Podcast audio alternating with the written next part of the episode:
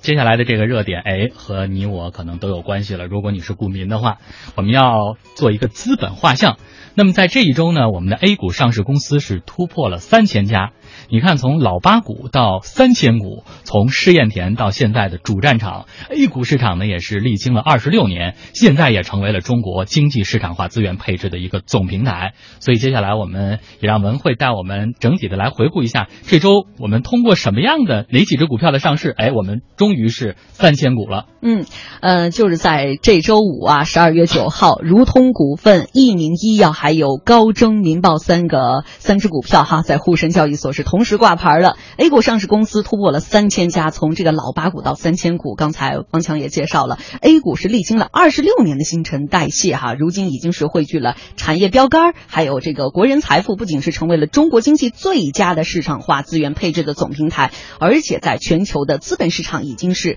举足轻重了哈。嗯嗯，这个三千股上市，呃，我觉得这三只股票肯定是在这个历史已经是载入史册的了哈。呃，它我不知道它是就是可能是也是历史的巧合哈。但是我们盘点一下这个事情哈，呃，你在这二十六年当中，我们这里头做了一个梳理哈，嗯很有趣，说新上新股上市数量历史新高的年份是在二零一零年，当时呢 A 股是共计发行了三百四十八只新股，但是那年其实行情一般啊，应该说可能创业板的相对行情会好一点，但是主板的行情表现一般。但是恰恰那一年我们的 IPO 量哎还是挺高的。对，嗯我们再来梳理第二条，就是 A 股的融资总额，呃，截至到十二月八号，二零一六年 A 股的融资总额达到了一点五四万亿元，是逼近去年全年的融资总量，这个量还是很大的啊。嗯那第三条就是 A 股的 IPO 融资最高的年份以及金额还是在二零一零年，A 股的 IPO 的募资规模是历史最高，达到了四千八百八十五亿元。嗯，这个可以理解，因为 IPO 你上市的这个数多，所以它募资的募集的资金就多。这样啊，接下来我想这么先给大家做个划断，因为我们提到了数字嘛，从老八股到三千股，所以其实到底它这个什么时候到达的一百股、五百股、一千股，来我们给大家做一个这样的时间划断。你看，在一九九零年的十二月十九号，这是上交所最早的老八股上市，呃。哪八只股票？我们这里也可以给大家简单的说说。这老八股不一定大家都能够说得出来哈，呃，他们是上海申华电申华电工联合公司、上海豫园旅游商城股份有限公司、上海飞乐股份有限公司、上海真空电子器件股份有限公司、浙江凤凰化工股份有限公司、上海飞乐音响股份有限公司、上海爱史电子设备股份有限公司和上海盐中实业股份有限公司。这是老八股。当然，现在有一些股票还在我们的 A 股市场上交易，但是有一些股票的身影永远退出了 A 股的舞台。这是我们说当年刚刚上市，到了一九九三年的十二月二十八号，这个日子也特别值得纪念，因为这一天 A 股上市公司首次突破了一百家。从一百家到五百家，我们用了几年呢？大概用了三年的时间。到一九九六年十二月二十四号的时候，A 股突破了五百家；到二零零零年九月十九号，我们突破了一千家；二零零七年六月十三号突破一千五百家；二零一零年九月十五号突破两千家。接下来这个速度就快了，二零一二年七月十八号就突破了两千五百家。后面呢，随着这行情的变化，到本周五，二零一六年的十二月九号，我们是突破了三千家。后来今天比照着这个时间脉络表，我就找了一下我自己，我想想我大概是伴随着哪个时间点出现。后来我发现前一千股突破这前一千家，我没是参加没幸见证的，但是我是有幸见证了从到这一千五到两千后面，因为我是零五年入市的，基本上现在算起来也十年了，嗯起码能算个中年股民吧。但是老郭肯定比我早。我我我相当相当相当早，我 是九四年九四年真正的入市。嗯，那对基本上就见证了前这个前五百股吧。对，嗯呃，当时呃，应该是银行可以开这个、呃账户账户是嗯银行可以开的。那我那会儿都可以到银行去开账户对了。，嗯呃，交易呢基本上是在窗口填单子嗯和电话委托。啊，。你估计你们都没经历过窗口填单的这个事儿 对然后写一张纸买嗯一千股，然后大概一就价像格咱们看的那欧美谁进市场谁似的，哗写一条，哎歘对一对扔对，很嗯传统的交易方式。然后当时，呃，中签儿中过这个城乡发展，啊当时北京市的四只股票：城乡发展、西单商场、王府井，然后还有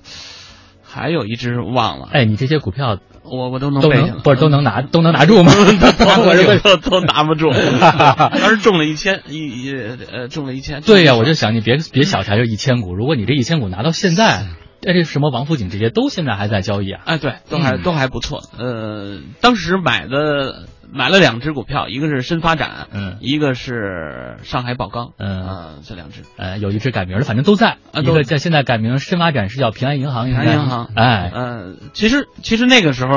我参与股市，因为当时是在中央电视台，嗯，就是是有一种觉得好像应该要参与一下，嗯，就是就是说挣是钱的为了欲望啊工作而参与，还是为了挣哎，钱？对，就是环境使然，嗯就是觉得应该要参与一下，这是一个。但是慢慢慢慢开始，哦，有这个挣钱的欲望了，嗯就是说，哟，这这 能涨这，然后这个那那个时候，你看我能是补九贴四家用了，哎，对，嗯确实还不那个行情还真不错。嗯，然后等到九七年，呃，遇到这个股市的这个下跌嗯和暴跌了，嗯然后这个时候又觉得，啊，确实有风 险了，就是这个，呃，就是从挣钱、投资，然后到呃赔钱，嗯，风险意识。也是在伴随着股市的这个变化，对在在成慢慢长嗯慢慢培养和成长。就是大家说一茬股民、新股民、老股民，包括有的股民就是彻底退市了啊，对有的股票退 市，有的股民也彻底退退市市了，就伤透了心。对其实这个也是一个成长的过程。嗯就是我估计现在的股民这个，就是一开始可能都是在上涨的时候，大家哟，边上一说聊股没错票，这个挣钱趋效势应挣对挣钱效应，嗯然后赶上一轮暴跌之后，哟。有风险，心哇凉哇凉的了对都那个出时来候了怎么跟他说风险都没用，必对须要真金白银的赔进去之后，才有嗯才有这个风险意识。对，我估计可能很多人都有这种经历啊，就是嗯可能在一开始入市的时候，也很身边很多人会给你提示风险，嗯但是这个提示风险，如果你没有亲身经历过的话，可能你还觉得离你会很远。比如说，就像老郭刚才说的，可能真的很多股民都是在牛市的时候入场的，包括可能都是在牛市中后段入场的。嗯所以你经历的那一阶段，大概更多的是股票稍微一调整，啪马上起来，稍微一调整又起来，根本没有经历过长期的这种熊市。所以可能现在如果大家回忆起来，印象比较深的还是二零零八年的那一波下跌，可能那一波入市的人也比较多，调下来的也比较深，所以大家的印象也会比较深。广告回来，我们听听山川是什么时候入市的，然后对于我们这二十六年，呃，对于我们这个二十六年股市的发展哈、从开始一直到现在三千家，他有着什么样的体会？接下来我们要继续和我们的两位观察员老郭和山川一起来点击一下这周的几个热点关键词。呃，现在我们正在点击的是这个资本画像，因为前面我们说到，哎，本周的 A 股上市公司突破了三千家。你看，从一九九零年十二月十九号，随着我们上海证券交易所的第一锤响起，那么中国市场悄然开启。当天我们说了，上交所上市的有八只股票，前面给大家介绍了这老八股。那么这第一阶段呢，这八只股票其实你会发现，除了我们前面说的真空电子，它是作为上海市经济体制改革的成果，它是以全国第一家成立的大型股份制国企的身份上市之外，其他的都是一些非国资企业，比如说飞乐音响。它的改制主体当时就是为了解决职工子女就业问题成立的一个企业劳动服务公司，当时我们其实俗称叫三产， 是这么一家公司。还有这个盐中实业，它的改制主体当时它是上海的一个街道小厂，所以也有人觉得，其实当年在这个我们通常称的这第一阶段，就是从开始建立我们的证券市场到发行我们的。基本上是第一千个股票，它大概这样一段时间，如果这么做个划断的话，它有点抢跑当时我们的经济体制，因为大家觉得当年在股市推出的时候，我们的经济基本上还是以计划经济为主的，而和股市相匹配的，大家通常觉得我们的这个经济体制应该是市场经济，可能会更相匹配一点。所以这个阶段是不是会有这种抢跑的成分在里面？嗯，你要说抢跑，其实它是按照市场经济来去运运行，嗯但是实际上，就刚才你提到那些，其实我们心知肚明那些上市公司，因为嗯当时的口号很明确地拖出来，就是利用证券市场给国企融资，融资脱困解困，嗯就是这个这是明确的口号，嗯就是所以说，呃，当时的 IPO 和现在可不一样，嗯现在是排队，嗯当时是排不求着上，你 当时求着你，就嗯是他是呃就这个是，所以说你说的这个超前未必是真超前，他现在是什么呢？当时也也能算一种超前，他是是也是按照指标分配，嗯北京市，然后包括上海市、这个广东省啊，包括这些每个省有多少个指标，嗯你去往下去分配去做哎，往下去做。嗯呃，北京一年当时有二三十个指标，当时这个是要市政府各下边要去摊派的，各个区县都要有。积极性当时没那么高，对，第一，大家不认识这个市场，不知道有 对到不底是呃什么对市场这嗯就是包括说公开透明这些还不了解，然后怎么去包装，怎么去上市嗯，然后因为这牵扯到一股份化，嗯怎么股份化？因为我就比较了解的，像有一家最最现在已经退市了，嗯北京中业，当时是苹果的一个乡乡镇企业，乡镇企业嗯生产羽绒服的。啊呃，现在这个企业可能还有，就是头两年叫 Tanger 羽绒服，嗯对 Tanger 羽绒服，啊嗯然后那个那个时候往俄罗斯出口，嗯，就是就是这样一个企业，最后包装上市，嗯，就是他不自己也不知道上市究竟能干什么。对它意味着什么啊，对它嗯意味着什么？第二呢，就是说这个我们就知道，那么这些上市公司的质地和质量大概是一个什么状态？嗯呃，那么再有就是从投资人来说，很多人也不知道，嗯因为那个时候我们知道那个时候的信息没那么发达， 对，我们流行的还有九五年以后有叫股票机的，嗯，跟 BB 机似的 BB 机相类似的叫股票机，就 是你你要文字 对呀、啊你要嗯了解一个上市公司的信息，又又没有网络去搜索，你很难去去了解真那是那是真是闭着眼看嗯 K 线 瞎炒，这呃确实是这样的。嗯然后那时候就是买大量的报纸，然后看每个这个每一周的这个 K 线去、嗯去，就是报纸销量是最大的。，对，其实那个过程是初级股民。呃，一经历的过程，也是中国证券市场的一个最初步的一个过程。然后嗯我们说句实话，是把令国企转制也好，这些把这个架构和盘子搭起来，嗯这是头一步。然后再有，那我们往后慢慢慢慢这些多多样态的、多这个体制的这些公司嗯，来进入到中国的证券市场，哎然后这个才真正进入一种市场化的运作。那么大家知道哦，这个证券市场能给我们带来什么？我企业上市又能给我带来什么？嗯所以这个时候才有蜂拥而上，对才开始 IPO 才排队了。嗯对这这大家已经认识到证券市场带来的真正的价值和意义。呃嗯我特别想问一下山川啊，补一下那个问题，你是什么时候入市的？有没有经历过这个阶段？就是最初的这十年，没有，我还比较晚，应该是在零五年末或者零六年初，呀，咱俩同龄啊而且 而且我最开始买的是基金哦 啊，也不是股票，但后来那发他现还是个挺谨慎的投资人对哈，比挺好较的小心。嗯那个 后来发现这个基金的。呃，运作或者是它所投的方 向与它的名称不太 相符，嗯还不如自 个儿干。对，后来觉得这个有点乱来的感觉，就是也是这个这个高抛，这个怎么讲叫叫短线炒作。啊后来一想，还是自自己做的。啊，所以还你还真你看真的是啊，就是你选择，我还现在清楚的记得我当年买的第一只股票，因为我这个人基本上不记股票代码、啊但是至今我都记着我买的第一只股票六零零四三二吉恩镍业，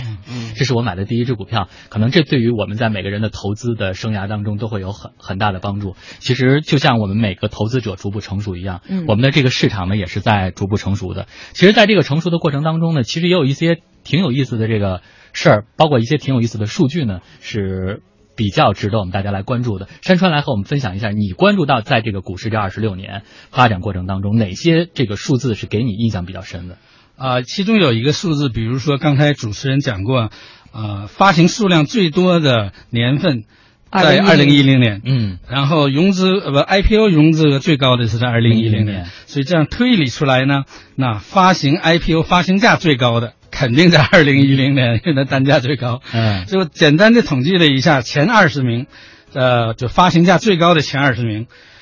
十个在二零一零年，啊，所以你基本可以看到那那个时候估计国家的政策呀，这个法则规定啊比较松，鼓励大家，所以你说你能发什么价都行嘛，是吧？就这就是说你你高了也没人管你，嗯你只要有人接盘就行、嗯啊。现在是一定不行了，现在对指导功能对对吧？嗯就是有市盈率也好啊，反正是各种参数设在那儿，你都不可能发特别高嘛，嗯是吧？对，然后还有一个行业，这个头二十名呢，发行价最高的前二十名的行业最多的是医药、啊，医药生物，所以可能看来这个行业是比较能发高价的。嗯那后后面创业的板可能就占更多了。占更多，全是商业版。啊，那基 基本上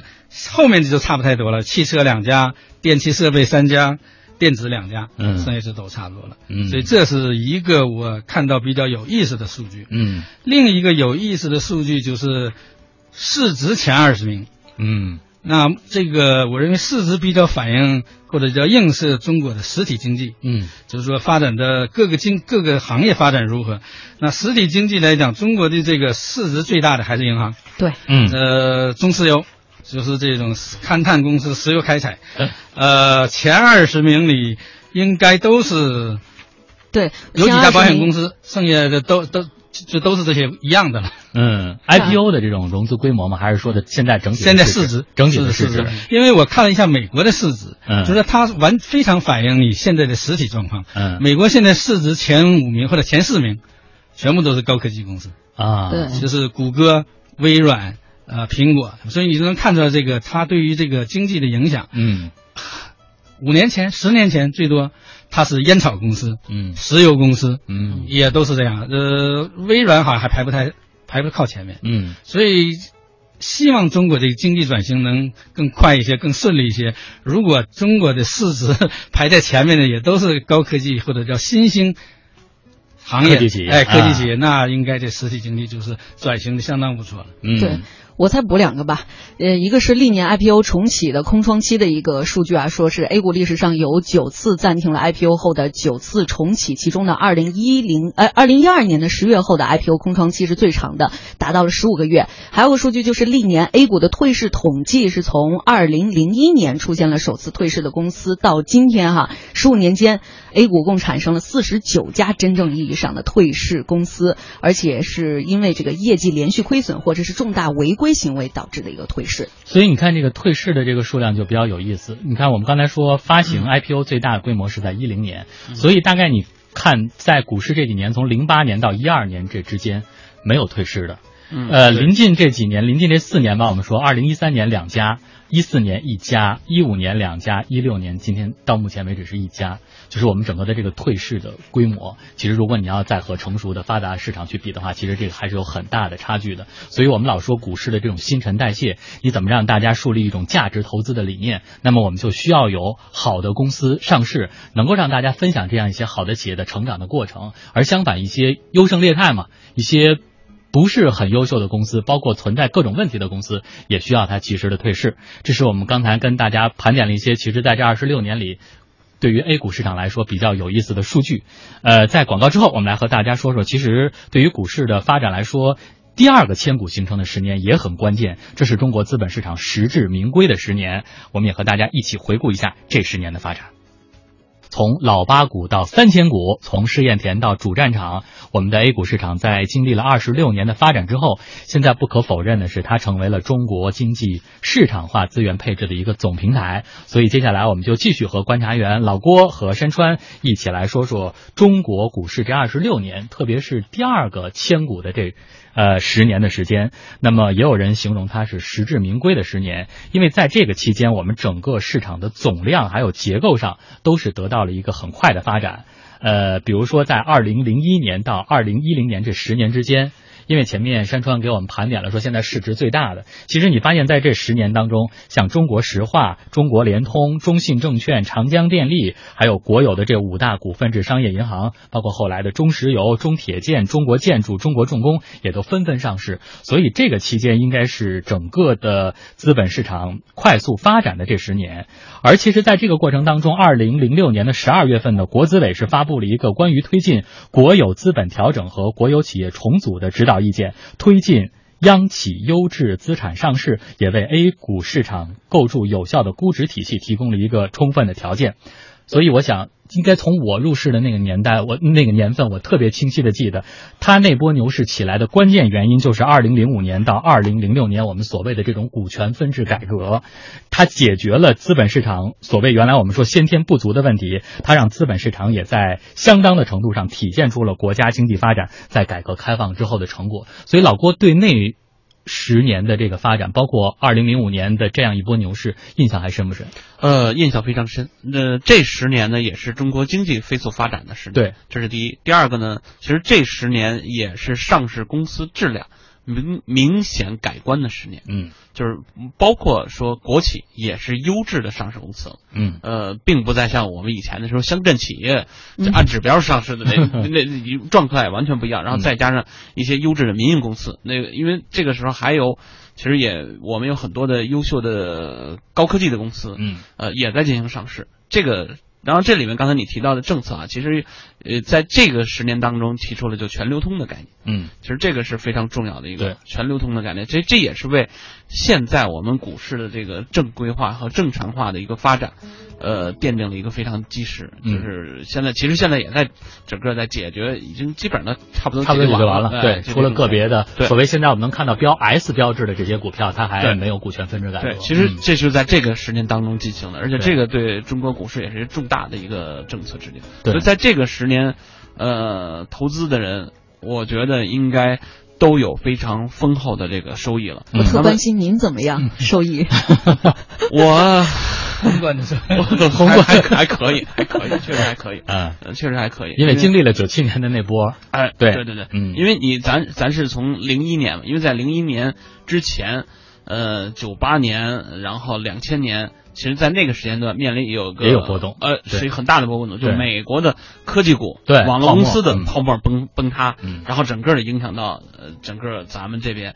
呃，然后从零一年开始开始扭转，对开始上升，然后零五年、零六年又比较起来了哎，等于说又是比较高潮了，达到一个呃波澜壮阔的一个程度。对，在这之前是九九八，应该是我们的历史的低点，之后我们就对见到了这波波澜壮阔的六幺二四，到至今也没有突破的一个高点。对，没有突破。当时六月二十四的时候，很多人万点，啊 对看万万点啊看万 点，对，对就是所以这个也是让呃这个惊心动魄的，也是让很多人真正的说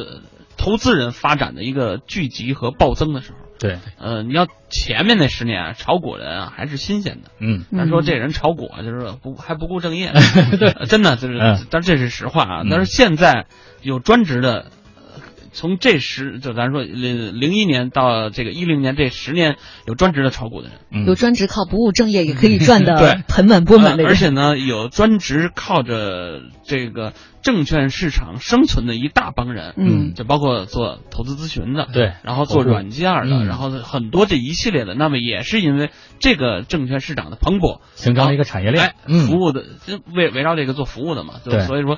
这个是一个非常好的、非常发展的一个十年。嗯，其实，在这十年呢，其实是到二零一零年的十月份，我们 A 股的上市股票数正好站上了两千家啊。而这个时候，我们 A 股的股票结构，前面我们说了也很丰富，嗯形成了包括主板，还有我们的中小板、创业板这样一些不同的层次。所以，其实中小板和创业板的推出，对改变我们整个上市公司所有制的结构来说，意义还是比较大的吧？沈传，是的，创业板应该是在二零零九年的底，好像是差不多那个时间，嗯所以几乎是最后的一千股，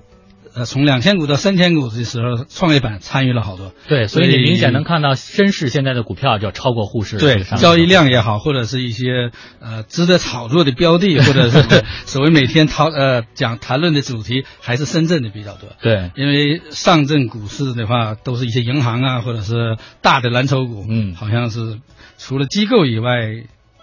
这个散户散户或者们是可能关注一些热点对一般的啊投资公司关注的不是很多，因为大家都还是想以小博大嘛，对吧嗯就是都是都愿意投资一些股本比较小的小公的司啊，，嗯所以这十年确实变化很大。还有一个，我觉得是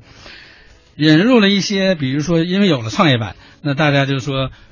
不必要是一个大体量的实体公司才才可以上市。嗯那资本市场呢是用来为实体经济服服务务的可以做嗯直接融资，这样呢也减少了银行的风险。嗯否则这些在初创公司的状态下都去银行贷款的话，其实对银行也是很有风险的。嗯，所以这十年，我觉得大家观念比较转变过来，说如果我要办个公司，那我除了是找投资以外，还有一个办法，如果成长到一定程度，满足创业板的要求，我可以直接融资，就不一定呃一直是靠银行的贷款来来发展。对，包括后面这最后的这六年时间，其实包括我们看到新三板也是如火如荼啊，嗯呃，大家纷纷也在新三板上市。